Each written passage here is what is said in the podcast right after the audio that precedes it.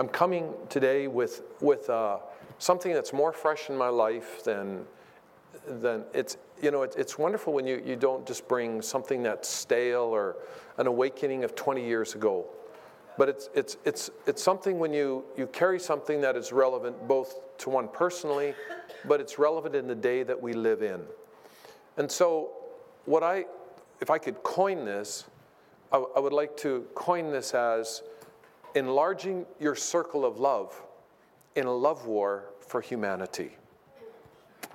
Enlarging your circle of love for a love war for humanity. That's where I'd like to go today, and uh, I pray that the Holy Spirit will give us insights. My heart to be, is just to be real. Um, my heart is to be genuine. Um, I've always tried over the years of ministry just to um, be a practitioner pastor. I've spent hundreds and hundreds and thousands of hours with people in counseling and ministry, believing in healing. And uh, it, was, it was always really important to me that people would be well. That's always been really, really important. I always felt that it was really important to be touchable and to be connectable and, and to be relatable. And so that's my heart today. I pray that this word, you know, and I realize that after you do this for a while, that I could try and come in and preach my best message, you know, try to do something to really impress you. But, you know, what I've learned is that um, an intellectual message doesn't always stick. What sticks is what imparts. What sticks is what comes out of your life.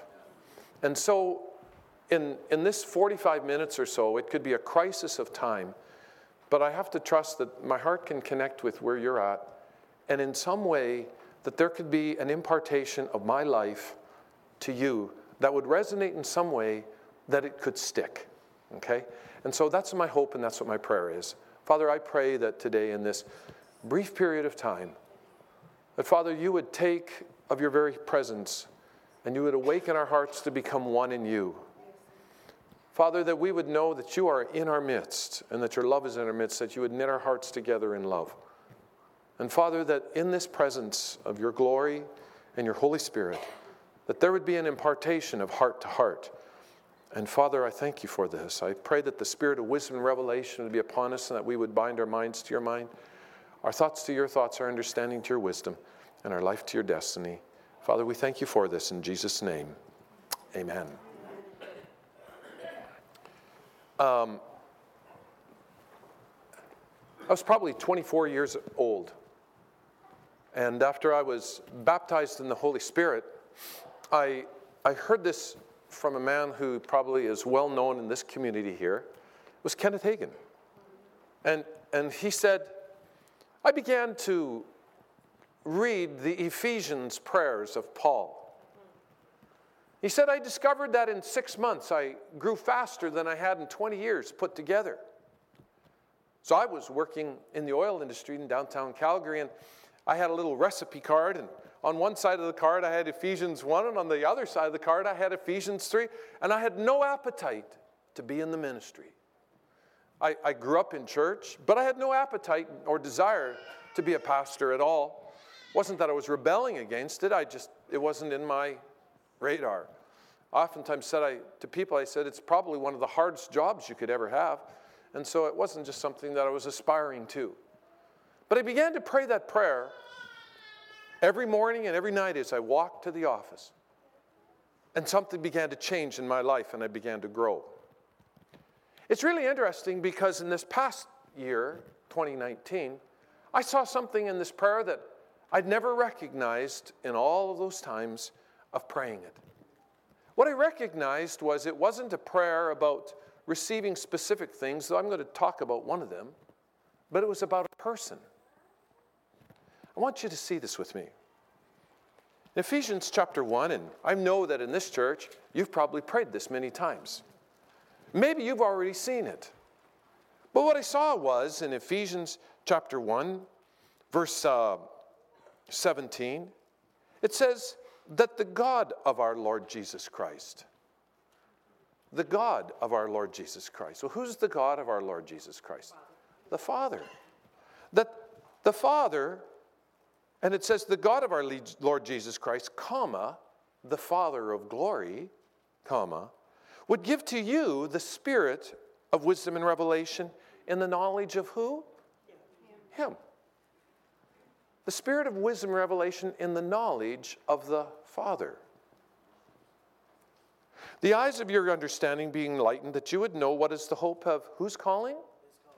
His. Who's, who is his? The Father. What are the riches of his glorious inheritance in the saints? And what is the exceeding greatness of whose power? Being the Father. Toward us who believe according to the working of his mighty power, which he worked in Christ when he raised him from the dead and seated him at his right hand in heavenly places. Now you go to Ephesians 3. Again, this classic, phenomenal prayer that changes our lives. And again, when you look at it, it says in that verse 16 that he, well, actually go to verse 14. And for this reason, I bow my knees to the Father of, the, of our Lord Jesus Christ, from whom the whole family in heaven and earth is named. That he, being who? The Father would grant you according to the riches of his glory to be strengthened with might through his spirit in the inner man and that Christ may dwell in your hearts through faith and that you being rooted and grounded in love may be able to comprehend with all the saints what is the breadth and the length and the depth and the height and to know the love of Christ which passes knowledge that you may be filled with all the fullness of God I've prayed this prayer hundreds and hundreds of times. Now, maybe you saw it, but it never connected into me that this was a prayer of a revelation of the Father. 500 years ago, there was an awakening that was known as the Reformation. It became an awakening of Jesus, salvation by grace. It was about 114 years ago in Azusa Street, California, that we saw a second awakening. And there it was an awakening of the Holy Spirit and His power. We are coming into an awakening once and again. This awakening is the awakening of the experience of the Father. You see, what changes our lives, you see, we're so, we're so trained to, to operate out of our heads that we think that knowledge is the central es- essence of knowing. Knowing is not a product of information in your brain. You're a spirit. You feel deeply. You care deeply. Sometimes we suppress our emotions and we push them aside and we try to trivialize them. But the truth is, pain is very real. Joy is very real. And in the midst of all of this, we realize that the power center of our lives is not our head, but it's in our heart. So it's learning how to live out of your heart and how to relate out of our heart. Now, the problem that we have essentially in this room is that our primary language is English, and it's a very good business language, but it's not the language of the heart. Those of you who know Spanish, might know Italian, might know, uh, uh, you know, uh, French. They would call those languages of the heart. So our language restricts us to a degree in how we even connect to each other and to God. This is an awakening of the Father in our lives, an experiential awakening. What would it be like to know the Holy, what would it be like to think to, that you know the Holy Spirit without having never experienced Him? What would it be like to think that you knew the power of salvation but never having experienced the transforming life of what it is to be born again? There's lots of people who think they know about what it is to be born again, but have not necessarily been born again. It's the same thing with the love of God. So we begin to think about, well, Everybody in this room would know that God is love. But why is God love? What does that mean? And, and how does the love of God touch us? How does the love of God transform us?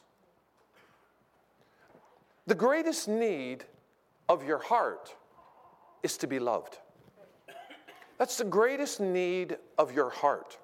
There's nothing more, more, more, uh, yeah, there, because love is the primary need. It's the nourishment, it's the essence of what causes you to grow.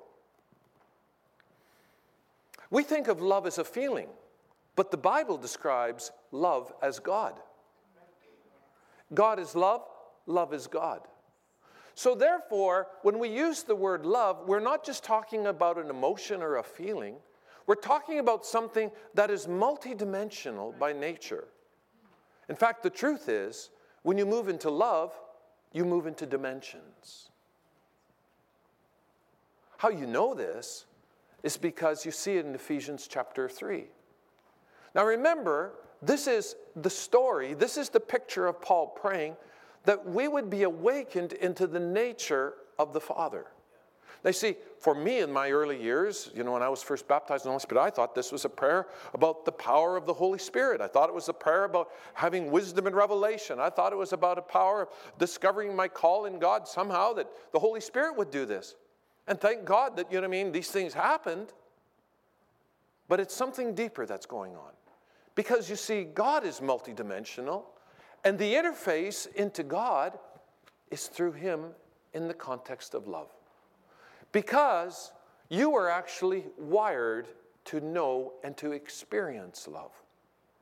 I would say it is the greatest need in your life.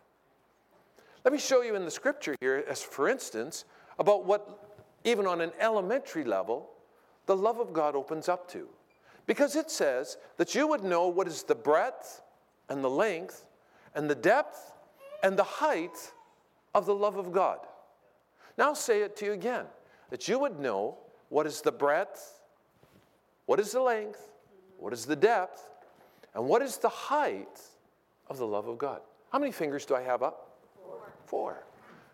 We live in a world and it's called a three dimensional world. Hmm. We live in a three dimensional world, but here God talks about four dimensions. Well, let me give you a pictorial image of this. That if I put a dot here and I put a dot here and I connected it, you would have a line. And the line would have distance. If I put a dot up above and now we connected it, we would have a triangle. And the triangle would have height and it would have length to it. Clearly, the length is contained in the triangle, but it also includes height, so the second dimension contains the first. Now, if I turn that little triangle to the side and I tilt it a little bit and I put another dot over here, you'd discover that we would now have a pyramid. And the pyramid contains the triangle and it contains the line, but not the inverse. Now, if we could open up a fourth dimension, we would discover that the fourth dimension contains the third, contains the second, contains the first. So that now all of a sudden what happens is, is that when you move into the realm of love, you move into a dimension outside of our three dimensional confinement. Because three dimensions is actually a confining dimension for you. Because your spirit was never meant to live in three dimensions alone. Your spirit was meant to live, at the very least, into four dimensions and then realms in those four dimensions. That's what you were made for. That's what you were designed to be in. And so all of a sudden, when you begin to move in the love of God, you move in God. And if you move in God, you begin to move in a supernatural realm. You move in a realm where extraordinary things begin to happen in your life. The Bible says faith works by love.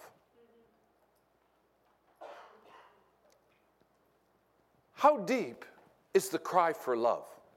How deep is the cry for love in your life and in our world? Well, I'll give you an illustration. For years, well, let me just, let's say it to this way. Now I'm going to try to not skip the stone on the water, but I'm going to try to go a little deeper. Now I know that you're a church that's deeply grounded in God. You're deeply grounded in understanding God because today this message isn't so much only for you, but it's about the multiplication out of what you carry. Because this is a season where this city and this region and the people that you know desperately are crying out for what you carry. I want you to listen to a song. It was written about 20 years ago, and it was a song written by a group called Foreigner. Some of you might already know the song. It was a prophetic song, and the man who wrote it is actually Christian. And I'll play it for you, it, but I want you to hear it for what it is because it's one of the most significant songs that probably I think I think has, has been sung because it so strikes to the core of the cry of people's hearts. So let me see if I can get this up. We can maybe turn up the speaker here a little bit louder, and that's all I need. There we go. Mountain I must climb feels like a world upon my shoulders. A lot of people with the world Through the clouds I see love shine. Keeps me warm as life grows colder.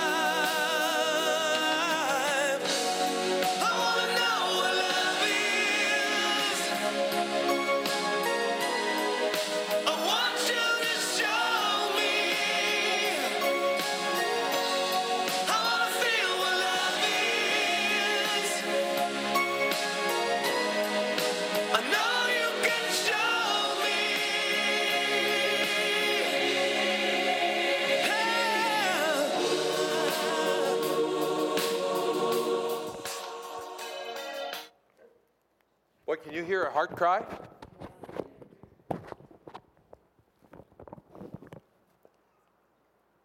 Sometimes a heart cry can be so loud it's almost deafening. I want to submit a thought to you today that, you see, I long to understand what the scripture meant when Jesus said, Isaiah 61 and Luke 4 18, when he says, The Spirit of the Lord God is upon me because he's anointed me to preach the gospel to the poor and to heal the brokenhearted. Well, what does that mean? To heal the brokenhearted. I used to think that there were little demarcations of separation in people's lives. What is the impact of separation? What does it do to your heart? What does it do to a person when you're separated? You see, in that time in Genesis 3 with Adam and Eve, where you read the account of the, the great temptation and the, and the incredible decision and everything that ensued, one of the consequences was that Adam and Eve hid themselves from God. Their hearts died, and now they were disconnected and they were separated. There are three phenomena that derive out of that. One is fear, because you read that they hid themselves from God because they were afraid. They were ashamed, and in their shame, they, they covered themselves. And then they lived with the sense of guilt of what happened. Fear, shame, and guilt became the pervading quality of the human nature, the fallen nature. Isn't it amazing that when something goes wrong in people's lives, the intrinsic thing that happens is out of the disconnectedness, people disconnect farther from God. And so I started to realize that separate, oh, Kelly, you're here. Are, are you a, are you, uh, you're probably not. Does your husband ever have the ability to hold the baby or you don't know? Yeah? I want to do something here today because come on up to the piano and just play in the background. I don't do this very often, but I think I might today. And if you get on call, we know she's on call, right? And so, in the, in the midst of this, what we see is there is a separation. Well, how profound is separation? What is the consequence of being separated? Is there a consequence? Is there an implication? I talked to Pastor Jonathan about it. He talked about the town of Lloydminster. They say I grew I live in a bigger city. I have this illusion in my mind that small towns that I grew up in are places where everybody knows everyone. But that was another time when I was a child. You know, I, will just tell you like how, how much the world has changed, and I probably grew up and it's a reflection of how naive I probably really uh, came out of. But when I graduated out of high school, I know this is incomprehensible to me today, but I did not know a family. I did not know a family that had been through any form of separation or divorce. All my kids, friends in school, anybody I knew. That didn't mean there weren't some strange relationships.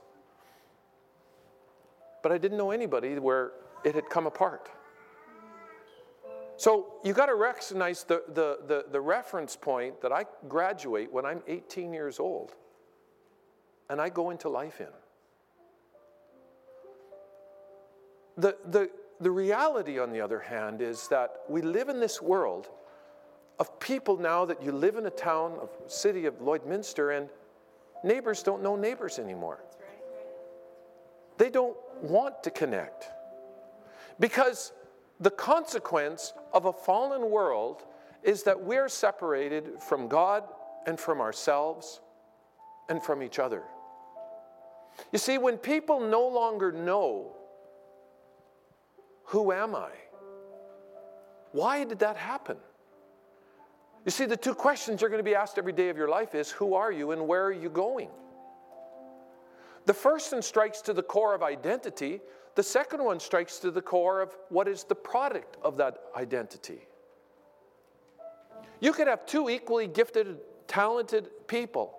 But if, if you had one that grew up in a relatively normal life and you had one who grew up in complete brokenness and dysfunction, do you think that the likelihood of their dest- the success of their destinies are going to be the same? No. Because the identity fracturing is so deep. And that will inevitably show up somehow in the nature of their lives. And as I say that, you see, how does the nature of God change us culturally? Because when we see somebody who's got the profound fracturing of identity in their lives, profound fracturing of something, and now maybe their life is gone in a certain spin in a certain way, there's something in us that looks at them and wonders. We could be prejudicial, we could be judgmental. But I'm going to submit a thought to you that if your life was identical to theirs, if you had the same fracturing, if you grew up in the same dysfunction, if you grew up in the same relational abuse that they had grown up in, I would all but venture to say your decisions in your life would not look any different than theirs. Oh, that changes a lot of things, doesn't it? Because the love of God is not prejudicial. The love of the Father is not judgmental. The love of the Father is not racist. The world is crying to know the love of God because it's separated from the love of God. It's separated. And there's a cry in the world that says, I want to know what the lo- I want to know what love is. And then the fearful question, which is, can you show me? Oh, well, we say, well, God will show them. No. Can you show me? Can you show me? You see, let's, let's bring it down to a very practical sense. In this room today, I'll just ask the question because I know it happens in church because I've been in this business a long time. I hate it when people deal with rejection. But you know what? If you've dealt with, if now just run through the gamut. If you've dealt with rejection in your life, if you've ever looked in the mirror and said, I don't know if I really love myself, if you've dealt with insecurity, maybe you grew up in a home where your, your worthiness was a product of your performance, and your standard was perfectionism. to discover that perfectionism always rendered you in a place of rejection and failure. Or maybe you grew up in a place of fear. Or maybe you grew up in an environment of emotional pain in your life. And out of the unloving spirit, you found that you just longed for comfort, but you didn't know where to find comfort. And so all of a sudden, something opened up, and now you said, Yeah, I'll, I'll do that. To discover that an addiction began to kick in. And all of a sudden, the, the, the derivative of an addiction is that in certain cultures we can't talk about it. Because you see, that tree that Adam and Eve ate from was a tree that would introduce them to a realm. It was called the knowledge of good and evil. It was a tree that said, out of this, there will not only be good and evil, but now you'll have a knowledge of right and wrong. You ever discovered when people get into arguments with each other, the paradigm that the debate is over? It's about who's right and who's wrong. Isn't that a crazy thought? It comes from that tree. I tell people for sure don't ever get into a text exchange when you're trying to resolve a conflict. It'll never go well for you. Don't get into an email exchange because it'll always end up in self justification because implicitly it's all about the self defense to say I'm right and you're wrong. Reconciliation can't come that way because that isn't even the platform in which it exists. Out of the tree of right and wrong comes the tree of good and bad. Because if you're wrong, you're bad. And if you're right, you're good. Well, we all want to be good, don't we? We don't want to be bad. And so the consequence of being bad is there has to be a judgment for being bad. And so, how do you come into an environment that's safe and to be healed when the consequence of doing something wrong is that you're going to be judged for it? Isn't it almost like human nature that we would hide? That we would stay in isolation? And yet, how do we find healing? Where do we find healing?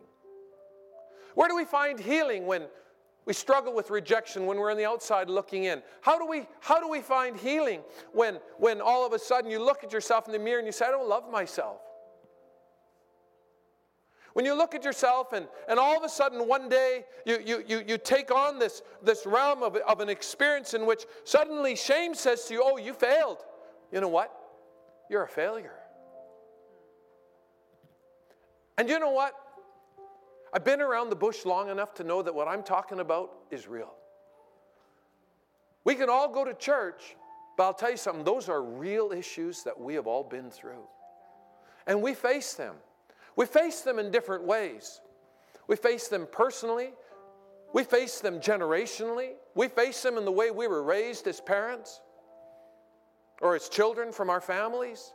And it becomes consequential. It becomes part of, this, of the blueprint in how we see ourselves. Because the two most important questions that you ask the Father in your communion with Him is Father, number one, how do you see me? And the second one is Father, how do you love me? You engage in a dialogue with that, and all of a sudden, a language of the Father will open up to you. Because in Deuteronomy chapter 8, this profound statement is made. And it is this it's where the children of Israel are in the wilderness, and, and there it says that God humbled them that they might know that man shall not live by bread alone, but by every word that proceeds out of the mouth of God. The word mouth there is the word ruah, it means breath. You see, man shall not live by bread, man shall not live by the natural realm because you're created in the image of God. But man shall live by every word that proceeds from the of God. Because that of God goes into your heart and it changes you. In Luke chapter 4, Jesus is now sent out by the Holy Spirit into the wilderness after he's baptized by John. It's the vision, it's the awakening of the Trinity in one place the Jordan River baptism, And there Jesus is pronounced as my beloved Son by the Father, in whom he was well pleased. It's very interesting. I'll digress on this for a moment. My beloved Son.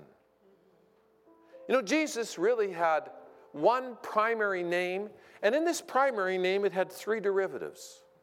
It was the word named Son. He was known as the Son of Man, he was known as the Son of God, and he was known as the Son of David. There's only one significant moment in Matthew 16 where another realm of him opens up when he asks his disciples, says, Who do men say that I am? And that's the awakening of Peter saying, You're the Christ, you're the anointed one. But up to that point in time, he was known as the Son. He died on the cross as the Son of God. Why the Son? Because Jesus came to reveal the Father as a Son. He said, I no longer call you servants, but I call you friends. Because you see, servants are under the rulership of a law.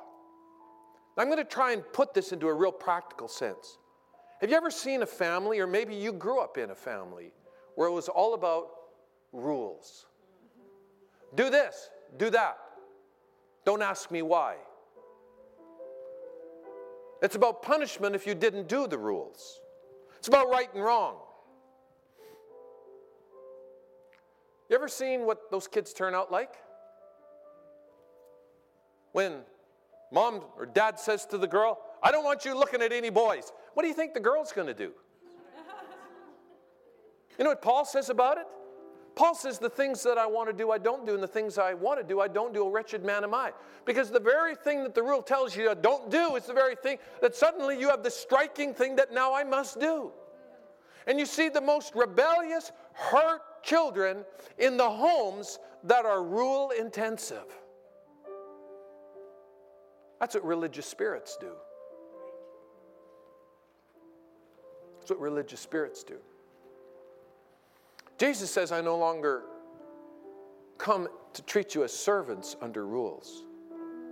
Because Jesus didn't come to train his disciples with rules, he came to father them. He came to father them.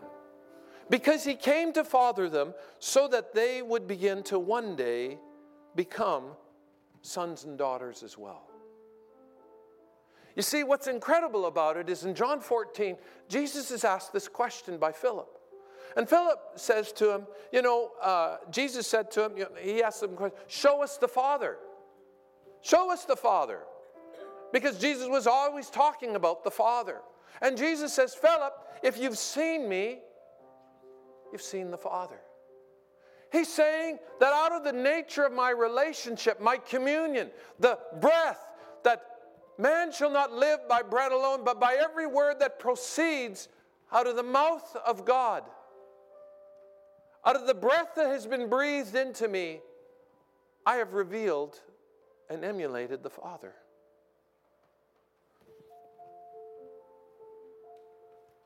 Jesus said, I only do what I see the Father doing, I only say what I hear the Father saying.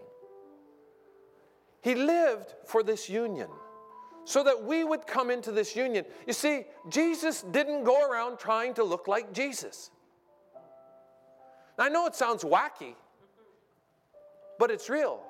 The Jesus that we know and the Jesus that we love for those 33 years, and most specifically for three and a half years, is a picture of the Son of God who came out of relationship to emulate the Father. In Matthew 11, Jesus says this Matthew 11, Matthew 12.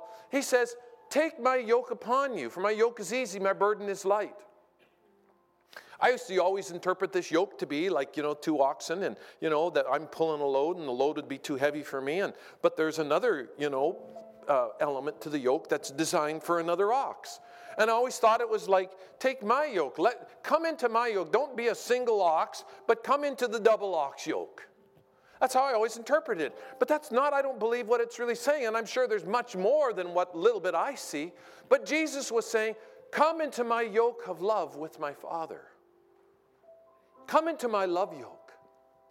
For my love yoke is easy. And when you enter into it, you will come into a dimension where the burden is light. You will come into another realm where the curse of the fall and the curse of the law won't have power over your life. You'll begin to live in a miraculous realm. Because you weren't designed to live by bread alone to nurture your bodies or for the amount of work that you do and to do the things in your natural ability, but you were designed by God to be in union with Him. But the greatest war that you fight every day, every day, is the war of separation. Now you have an advantage because Jesus died that you would become a daughter and become a son. It wasn't very far from here in 1948 that in a community called North Battleford that there was an outpouring of God and very profound. There was something that was called the manifest sons of God, supernatural things. It was amazing things that just in your locale changed the world. But you know, out of that teaching on manifest sons, the, area, the error in that is you can't be a manifest son without having experienced the love of the Father. You can't. And, and so what happens is, is that now, there, and, and how do people come into the kingdom of God? Just like how do people come into the earth? How, how does a baby come into the earth? And just imagine a baby coming to an earth, and then at the point of entry into the earth, the baby is released, but not even properly adopted.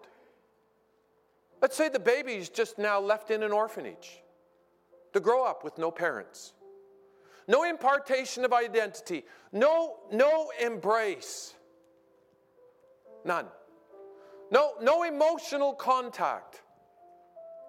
Well, how's that baby going to turn out? How's that person going to turn out? But the Bible says when you become a new creation in Christ, you become born again. What's it like if, if all of a sudden people come into the kingdom of God, but they don't have people like fathers and mothers around their lives to believe in them, to stand with them in prayer, to say, I love you, to say, I believe in you. Because maybe they grew up in homes and nobody ever believed in them. And what's the fallout when they grow up in homes and nobody believes in? You think that they won't grow up with rejection? You think they won't grow up in today's world with now with all the stuff going on in schools and everything else with, uh, with some form of gender dysphoria? Who am I? You know what? That question of gender dysphoria is the product of separation. That shows you how vast the separation has come when you can't even connect to your XY chromosomes anymore.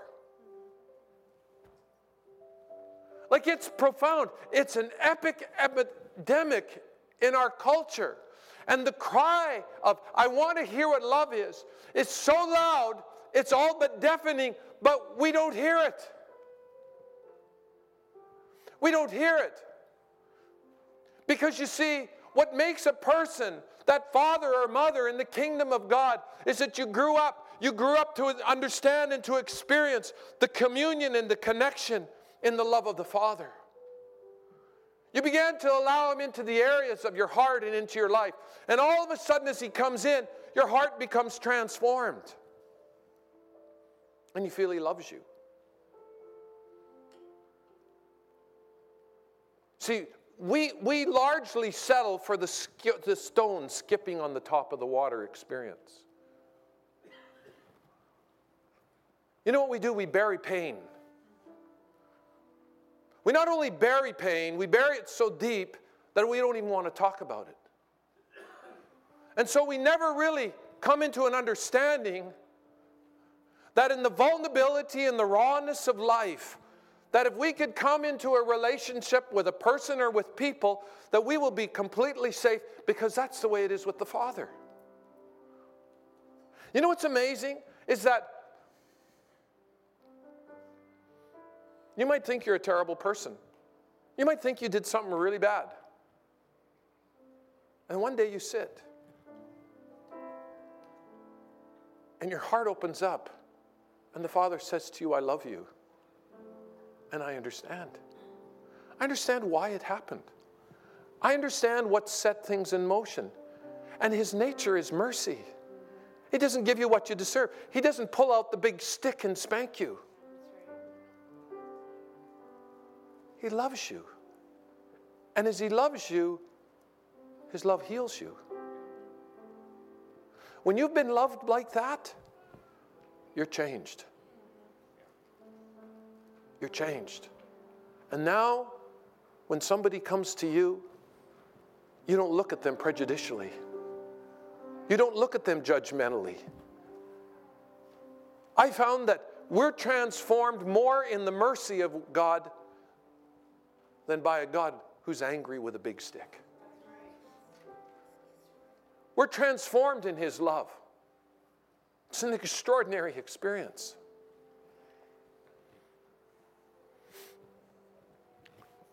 I would confess Isaiah 61, Luke 4 all the time. I believe in it. I believe in it. I cried out for an understanding of the healing of the brokenhearted because I knew that addictions was attached to a broken heart. I knew that. You see, what I learned is if the heart is whole, the people will live whole. But if the heart is broken, the fractures give room for demonic activity. It gives roots for generational iniquity to kick in. And now you deal with curses, now you deal with iniquity. And you know what? I know how to pray for iniquity. I know how to deal with demonic. I know how to deal with curses. But you know what? If you don't get to the root of the brokenness in the heart, what ends up happening is that life is not really transformed. It's superficial, it's not completely transformed. I'm dancing around because of a lot of my time limitation. So I'm just pulling little pieces and hopefully you connect the dots. So I'll give, I'll give you another illustration of this where I would take 1 Corinthians 13. And in 1 Corinthians 13, I would confess it in particular because it's the confession of love. You know those stories, Pastor Brownie? Love is patient, love is kind. Remember those prayer books that we would read? The prayer book on the love of God? I did it. I confess, I'd do it before services. So I would come out and begin to minister in my heart in the hope of that. But you know that means that love is patient, love is kind, it's not envious, not, not jealous, not boastful or proud. It's kind, it's gracious, it's all of those things. But what would happen one day when I wasn't that? What would happen one day when I wasn't patient, when I wasn't kind, when I wasn't gentle? What would happen then? Do I go back and do I confess once again? Is that my solution? You know what I discovered? I discovered the reason that I wasn't patient and I wasn't kind and I wasn't gentle. And maybe I had a tendency to be upset or to maybe be even angry or whatever it was. I discovered it was because I hadn't been loved enough. Well, this is too simple then. You mean you just needed to be loved more? Yeah. I just need to be loved more because love is patient, love is kind, love is gentle. I was made to know love. You were made to know love. Meaning that, that when these aberrations of, of personality and character begin to show up, it doesn't mean that you're a bad person. It doesn't mean you're a terrible person. It just means that in that area of your life, circumstances, pressures, situations showed up. And now the avenue to wholeness is in being loved.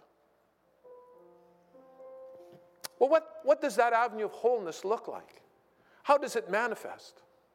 Because let me just bring you back to the story of Jesus, and then I'll talk about, you know, how it, one of the areas in which it manifests. But remember Jesus, you know, when, when he goes out, sorry, I got it, I don't want to leave this open-ended where he goes out into the wilderness. Remember, he's led by the Spirit, 40 days at the end.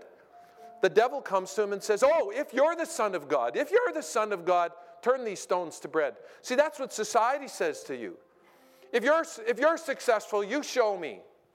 Show me what you've got. Show me what you've done. Put under the veneers. Post it on Facebook. paint the best picture of who you are. If you're the Son of God, demonstrate it to me, the devil. You know what Jesus' answer was? He could have said a lot of things. He said, Man shall not live but by bread alone, but by every word that breathes from the mouth of God. Whoa. He was going back to Deuteronomy 8, that the essence of who he was was in the breath of the Father. The breath of the Father. You see, when we talk about the love of God, it's, it's kind of like, let's talk about the Father in a sense like a doctor for a moment. When you're healthy, you don't need a doctor. Some of us don't want to go to the doctor. I don't want no doctor telling me that I'm sick. All of us guys know that one, right?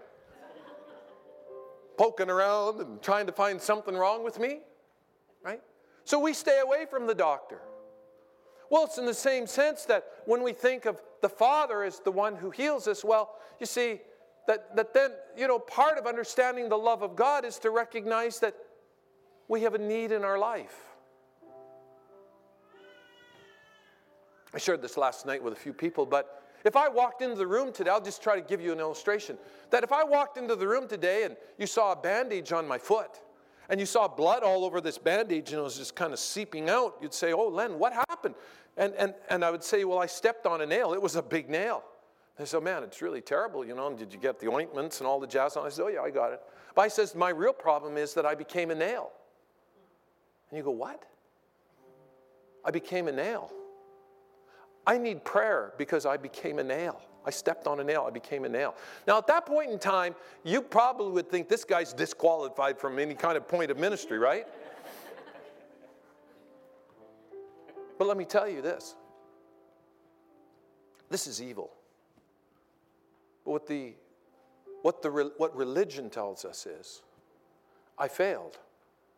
And do you know what? Life is all about failing.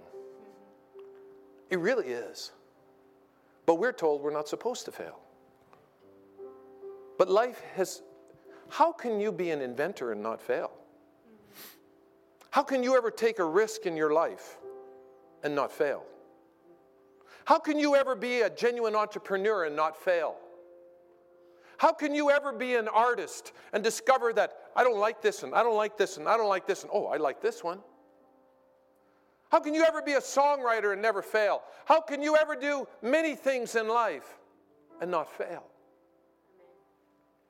Because failing is a part of learning. But you want to know something? What religion says, I failed and I became a failure. How many people now continue to risk after they have been judged with being a failure? How many inventors got destroyed when somebody said you're a failure? Because that's the pronouncement of shame. That's, that's the dark side of the fall.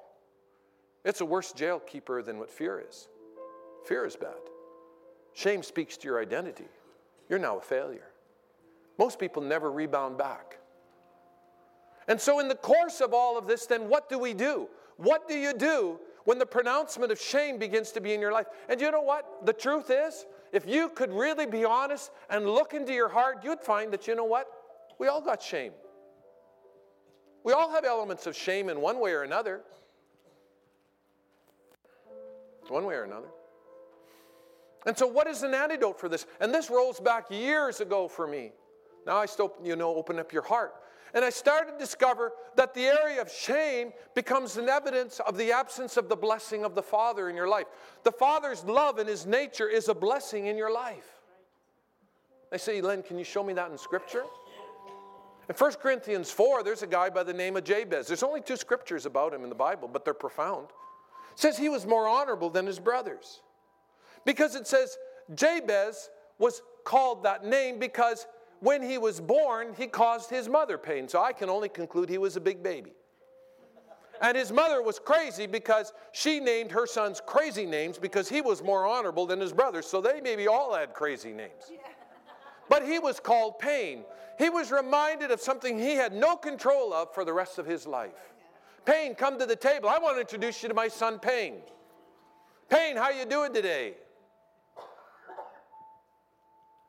Now, you know probably if you've been parents or grandparents, you probably looked through a book to try and figure out the meaning of a name. How'd you like to curse a child with that? Pain. He was probably an ancient terrorist in the making because the Bible says he prayed that he would not cause pain and that God would enlarge him. But he said, God, would you bless me? Would you bless me, God? And all of a sudden, I realized that some people never had a blessing as children from their father, never had a blessing from their mother in their lives. But there's a power of blessing. There's a power in being able to be blessed in our lives. And isn't it amazing that in Corinthians the Bible says that the cup that we hold is a cup of blessing? Could it be that one of the things that happens when you take communion personally or corporately is that the Father says to you, Daughter, son, I minister to you my blessing where there was pain and where there was shame. Would you open up your heart and allow the essence of my blood and the participation of my love with the Father to come into your life and to begin to heal the life of rejection, of misunderstanding, of pain, of sorrow, of not feeling loved? Would you receive that through my blood? Because you see, Jesus and the Father and the Holy Spirit, more than anything else, wanted to dismantle separation because they knew the consequence in humanity of what separation would produce. It's massive. It's massive. Greatest battle you have every day is probably the battle of separation. The enemy wants to get you so busy that you've got no time for the breath of God. You've got no time to connect. You've got no time to calibrate. No time to hear his voice. No time to really know in a deep sense how his love changes us. You see, I thought for years that it was the power of God that healed the broken heart. For years, I thought that, only to find out that I had no effectiveness in the area of rejection. You know what happens in a lot of relationships? You get married and you think that that spouse is meant to supply all of your love need that they're to be everything to you. You know what the precursor of offense is? One of them is unfulfilled expectations. And all of a sudden, one day, they don't, they don't fulfill that. They didn't fulfill that need in your life. And all of a sudden, what's the intrinsic response is? Well, I feel offended. And sometimes we aren't willing to just be raw enough just to say, I'm really hurt in some way without being judgmental about saying that. You see, you know what we do is we talk about our hurt, but then we always put the stinger of judgment on it. But sometimes it's not like people are trying to be bad, trying to hurt you. Maybe you're expecting something of them that they could never deliver. And you become offended. And now all of a sudden the enemy comes in. Well, that's good marriage counseling, isn't it? Because there are some dimensions of the need in our life that only God will be able to meet. No person will ever be able to meet it in their life unless they have been dramatically transformed in the love of God. And even then, it would be the love of the Father that flows from them to you. But we expect them to be something they could never be because we think that's all part of the marriage deal. So now what happens is now we're confronted with, well, I need to forgive that person, maybe a spouse, maybe a friend, maybe a business person, whatever it is in life. And now we need to forgive. We're confronted with forgiveness. Well, man, there's gradients to forgiveness, isn't there? We know we go through the whole step of, well, I don't know if I want to forgive them because look at the badness that they've done. And so we sit in the role of the judge, don't we? Judging the magnitude of what they did and to determine if they're worthy to be forgiven. Well, that's stage one. And then you realize at, at a certain point, well, that's not the right role because God is the judge. The Bible says in John 20, verse 21, it says, The sin that you retain is retained, the sin that you remit is remitted. So then you become realize that when Jesus was on the cross and he said, Father, forgive them, for they don't know what they're doing, he was actually pronouncing an incredible thing to say that my sons and daughters, my those who are union, in union with me, would not live under the captivity of the retention of trespasses and sins and things done in their life, because I would give them the power to forgive.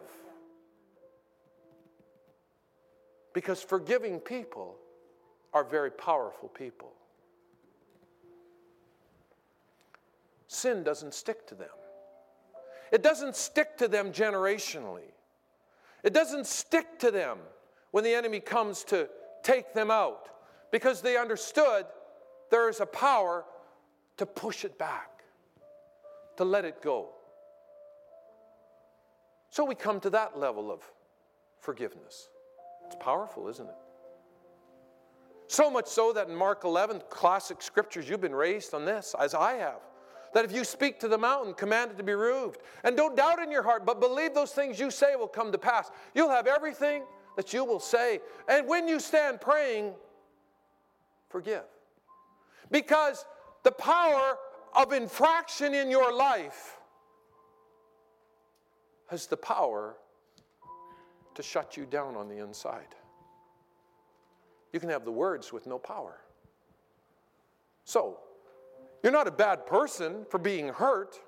You're not a bad person. See, you know how you twist that? You're not a bad person because you're hurt. You're not a bad person because somebody did a terrible thing in your life. That didn't make you the bad person. That's what happens. That's what happens when people are abused. Do you know that? People who are abused actually think that they're a bad person. Like, how sick is that? That's the struggle of abuse. But you're not a bad person just because somebody did something wrong to you, and because you're speaking to a mountain, it's not moving, and now the word says, well, we'll forgive. It's saying to liberate you into power. But does it stop there? Let me take it to another area. Because if God is not prejudicial, and if God is not judgmental, and if his nature is something of a love that's higher than our love. Now let's look at a scripture.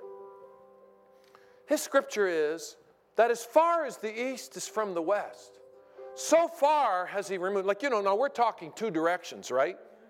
We're talking a linear outflow from a common point. As far as the east is from the west, there's no circle here.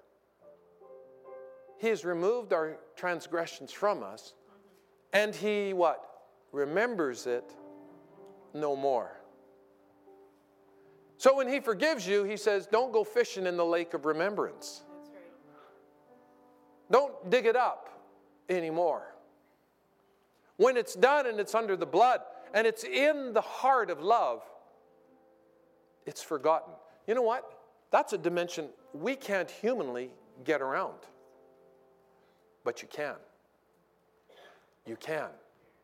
And I'll tell you why you can is because when somebody has brought tremendous pain to your life, tremendous hurt to your life, trauma, shock, disappointment to your life, you can struggle to forgive them. And sometimes forgiveness seems to be the precursor of healing, doesn't it? Until you can release it, how do you get healed? But even then, that's still, ah, it gets you so far. But does it get you all the way? And I'm going to submit to say it doesn't get you all the way. Because how we really enter into forgiveness is by entering into that fourth dimension. Because if God in love remembers it no more, when you open up your heart and you open your heart up to the love of the Father, and then when you can see that person in the love of God, He will take that pain out of your life and you will remember it no more. He'll wash you of it. He will wash the pain away. And I'll tell you something for some of you here, that's survival. When somebody has shouted at you, When somebody has traumatized you, when somebody has been angry at you, you know what? It'll shut down your immunity system. When you've been in an, in an environment of emotional abuse or you're in an environment of, dis, of pressures in work and whatever else, and after a while, we just learn to live with the limp, don't we? We just live with it. But I'll tell you something, I've learned in praying with people that one of the precursors that sets people, sets people up in order to be healed is to deal with trauma in advance. You pray and you discern where the root of trauma is because that's what sets and shuts down the immunity system. That's what creates the cellular memories inside of a person. That creates the muscle memory when all of a sudden they've had an accident and they've been whiplashed and they can't move their neck. But if you go in and now you begin to pray into the realm of the trauma of the muscle memory and you take them back into the memory and to the experience of what happened in that moment of time and you break the neurological pathways of that and now you open them up and they get released of the trauma all of a sudden, then you lay hands and you pray for healing power, and it's like butter on toast. Simple. People who live in prolonged trauma for an extended period sets the stage for major diseases in their body.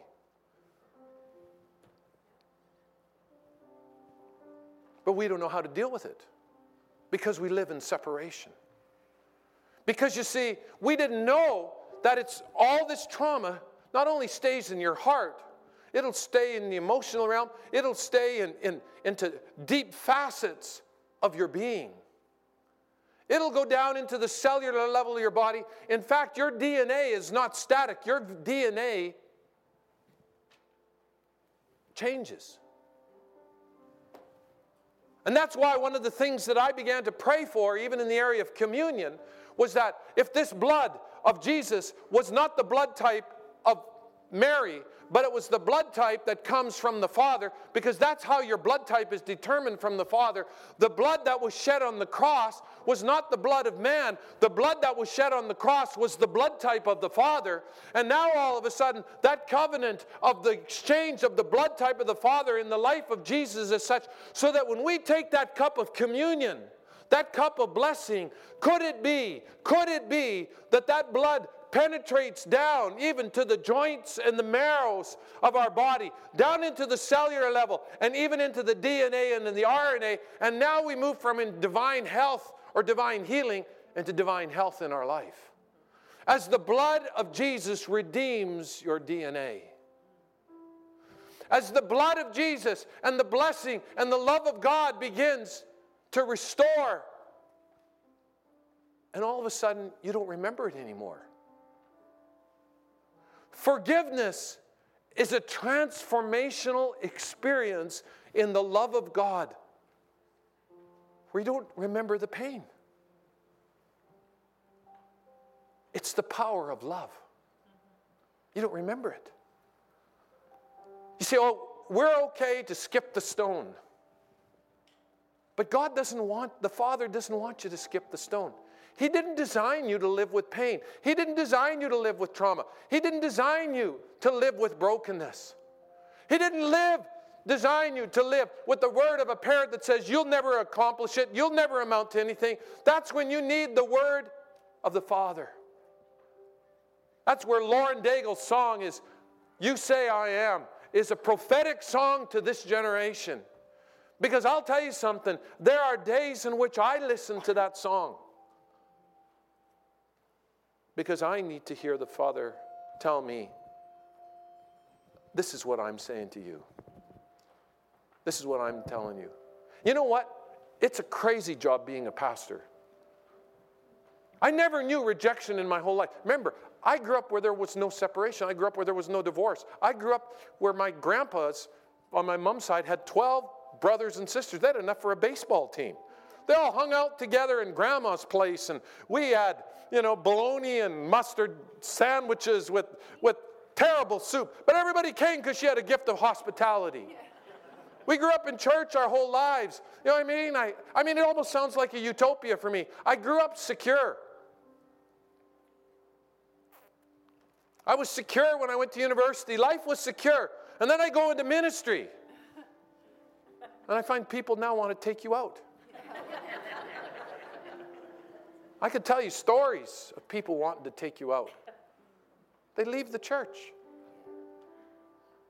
because they got an issue. They had an issue with their father and they got an issue with things. And now they translate to an issue with you. It was about 20 years ago almost that I went into close to a hypoglycemic coma. I almost died.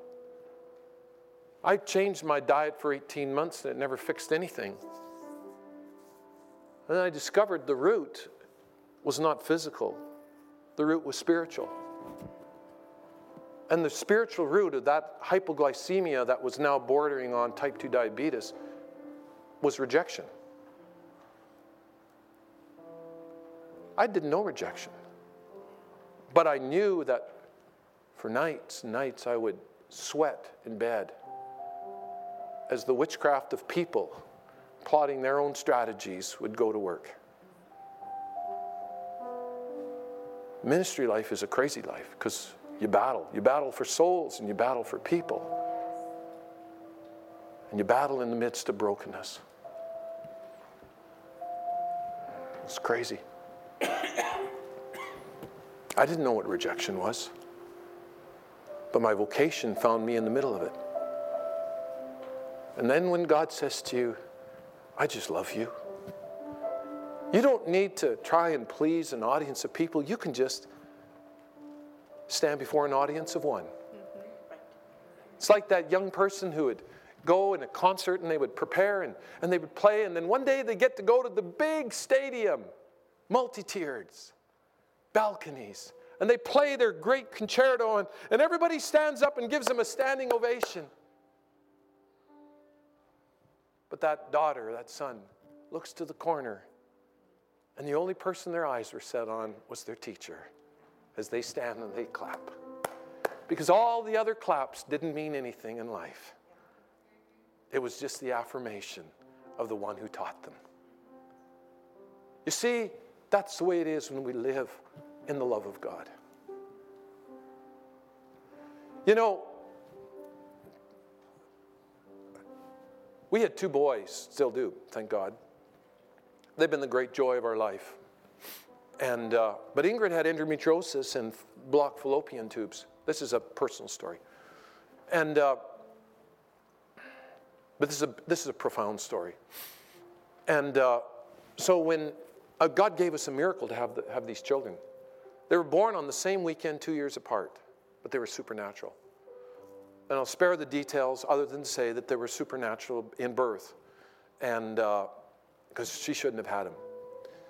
And when they came, I, I still remember, like you as parents and you as grandparents, remember the first time you held that little baby? Remember what you felt?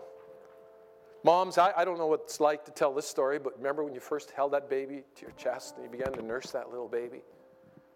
And everything in your world changed. And that day you changed from being a girl, became a mom. You gave birth. And you felt a love like you'd never felt ever before. Now, I can't speak to it from the mom side, but I can speak to it from a dad's side. I'd never felt a love like this. Well, after we had our first son, and interesting, we named him Gift of God, Jonathan as well. You know, our second son was on the way, and, and now I had this perplexing thought. I wonder if I'm going to be able to love our second son as much as we love our first. You know, it was this haunting concern, you know. And so here I am with this haunting concern, only to discover that when this next baby is born, that, you know what? To my amazement, I loved him just as much as I loved the first one. And I found that God enlarged my circle of love. He opened up my heart more. And all of a sudden, I had room for more in my life. It was 1998. A man from India came to our church, and I, I guess I've got to wrap this up in about f- within five minutes now. So I'm watching the clock. And, and he came to the church. And as he came to the church, he was a little man, five feet four, and he was born on the streets of Bombay, and he was taken up as an orphan in an orphanage. Must have had a call of God in his life. Became a pastor. He was 68 when he came to be with us. His name was Pastor Joseph as he went by. But in flying to where we were in Calgary, he had been in Colorado, where he had been in Atlanta, Georgia with Charles Stanley. He had been in, in uh, the, the International House of Prayer with Mike Bickle. And he'd, he'd been over to Colorado Springs to the epicenter of evangelicalism. And he showed up at our house, and I thought, man, you got the wrong address. You've been with all the famous people. And he came and he spent time with us and he preached because he told the story and he said, 20 years ago, I was the pastor of a church, a, bick, a church of 200 bickering brethren people. And 20 years later, he was the pastor of the fastest growing cell network of India with 450,000 people. So I thought, man, this guy's got something to say. Every night I was set up taking notes, listening. I was waiting for the Reinhard Bonnke, India must be saved. Never came out. I was looking for profound revelation, never came out. He didn't read even that well because he was an orphan. So finally, in desperation, I says, Pastor Joseph, can you tell me, like, how did you grow this network? How did you grow these leaders? How did you grow these cells? Like, what happened? And he pauses in his humble way and he says, I just imparted to them. Oh, you imparted. I didn't have a clue what he was saying. I knew about the head. Imparting? You see, you impart from your heart, you impart from your life. You never forget when somebody's imparted something to you. You impart what you hold precious and dear. You impart in the areas that your life was changed in. And you just do it without even knowing it. He said, Well, I impart to them. It took me 20 years to figure that out, by the way. And he says, You impart to them. Oh, okay, yeah, right, right, right, you impart. Well, how do you impart? He says, and then for the first time, like I'm a compliant firstborn, okay? He said something I didn't want to be compliant with. He said, I love them like I love my own children.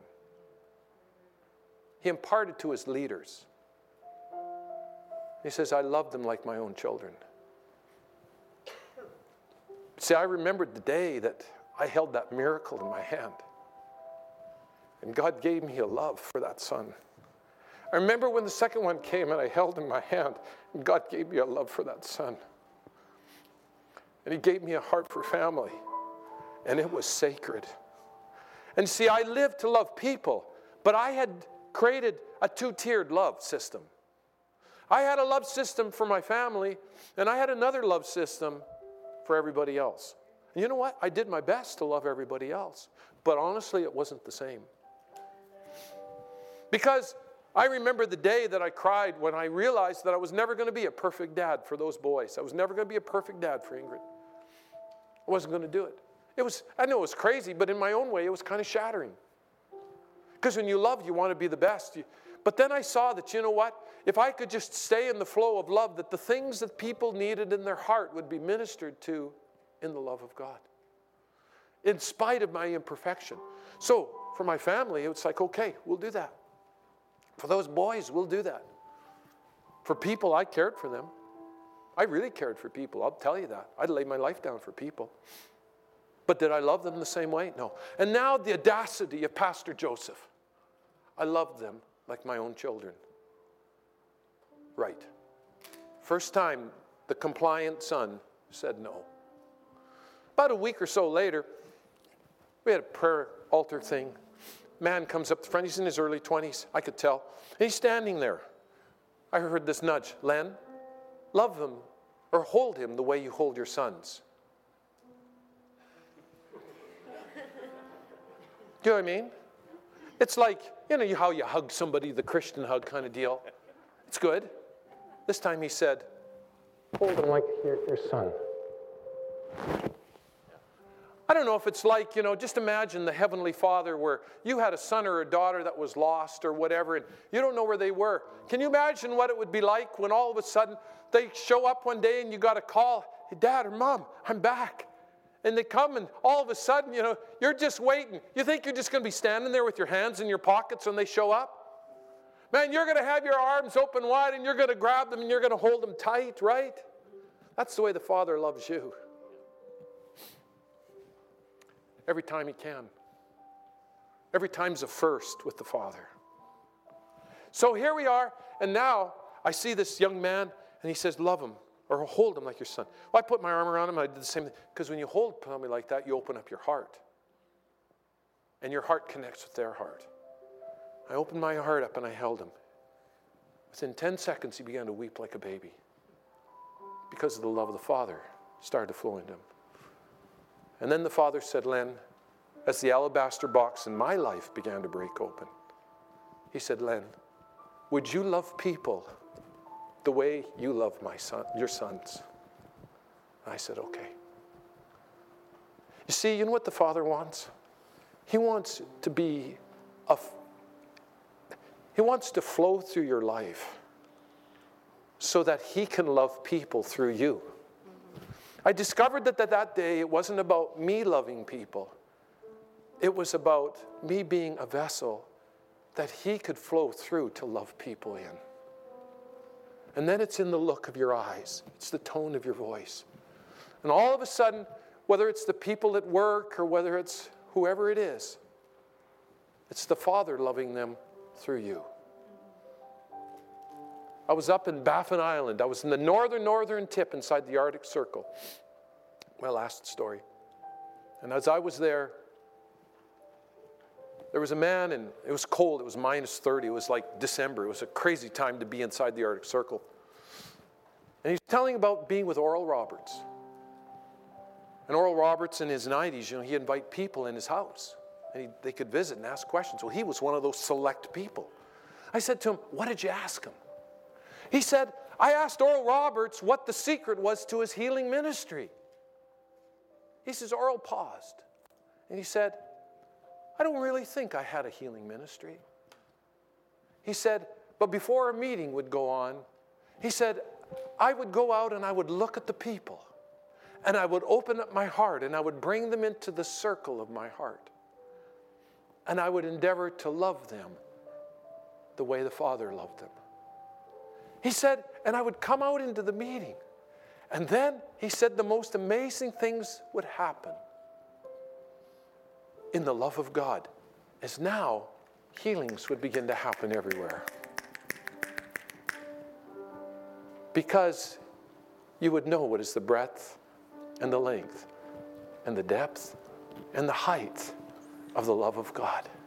And you would go into another realm, in a supernatural realm. And you'd live a higher life. And the pains of life would not stick to you as God will take the memory of sorrow away. He'll take the trauma away. You'll hold a cup of blessing, and there He'll deliver you of the shame, and perfect love casts out all fear. And all of a sudden, you begin to realize you live before an audience of one. But you know what? It doesn't end with you. You know what it's meant to be? It's meant to be that I want to know what love is. The cry of Lloydminster, the cry of our world is I want to know what love is. Can you show me? Can you show me? And the answer is yes. Because loved people love. Loved people love. I'll tell you this that you want to know something? When you open up your hearts and you bring people into that place and you pray for them, you'll watch miracles. And this place will never be able to contain the magnitude of people whose lives are separated. And their union is found in the love of God. And they don't need to live like orphans.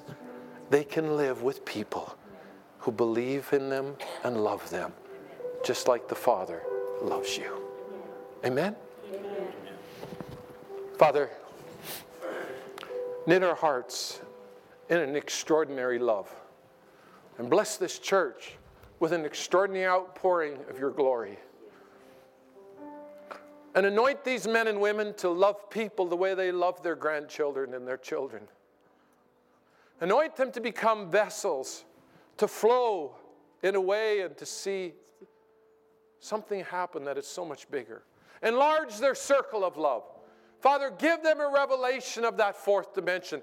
Give them a revelation that, Father, in their pains and their hurts and their woundedness and the transgressions, that, Father, when they come into love, that you take away the memory, that you take away the pain, you dissolve it, Father, and they can remember it no more.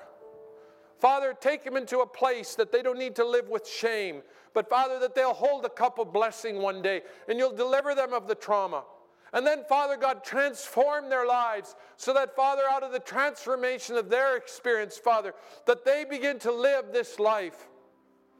And that through their hands, miracles happen. And through their heart, lives are changed. And through their lives, Father God, everywhere they go, they see and they touch people in another realm. As little by little, they break the barriers of separation. Father, I thank you for this great church. I thank you for the extraordinary blessing you have on it generationally. In Jesus' name, amen.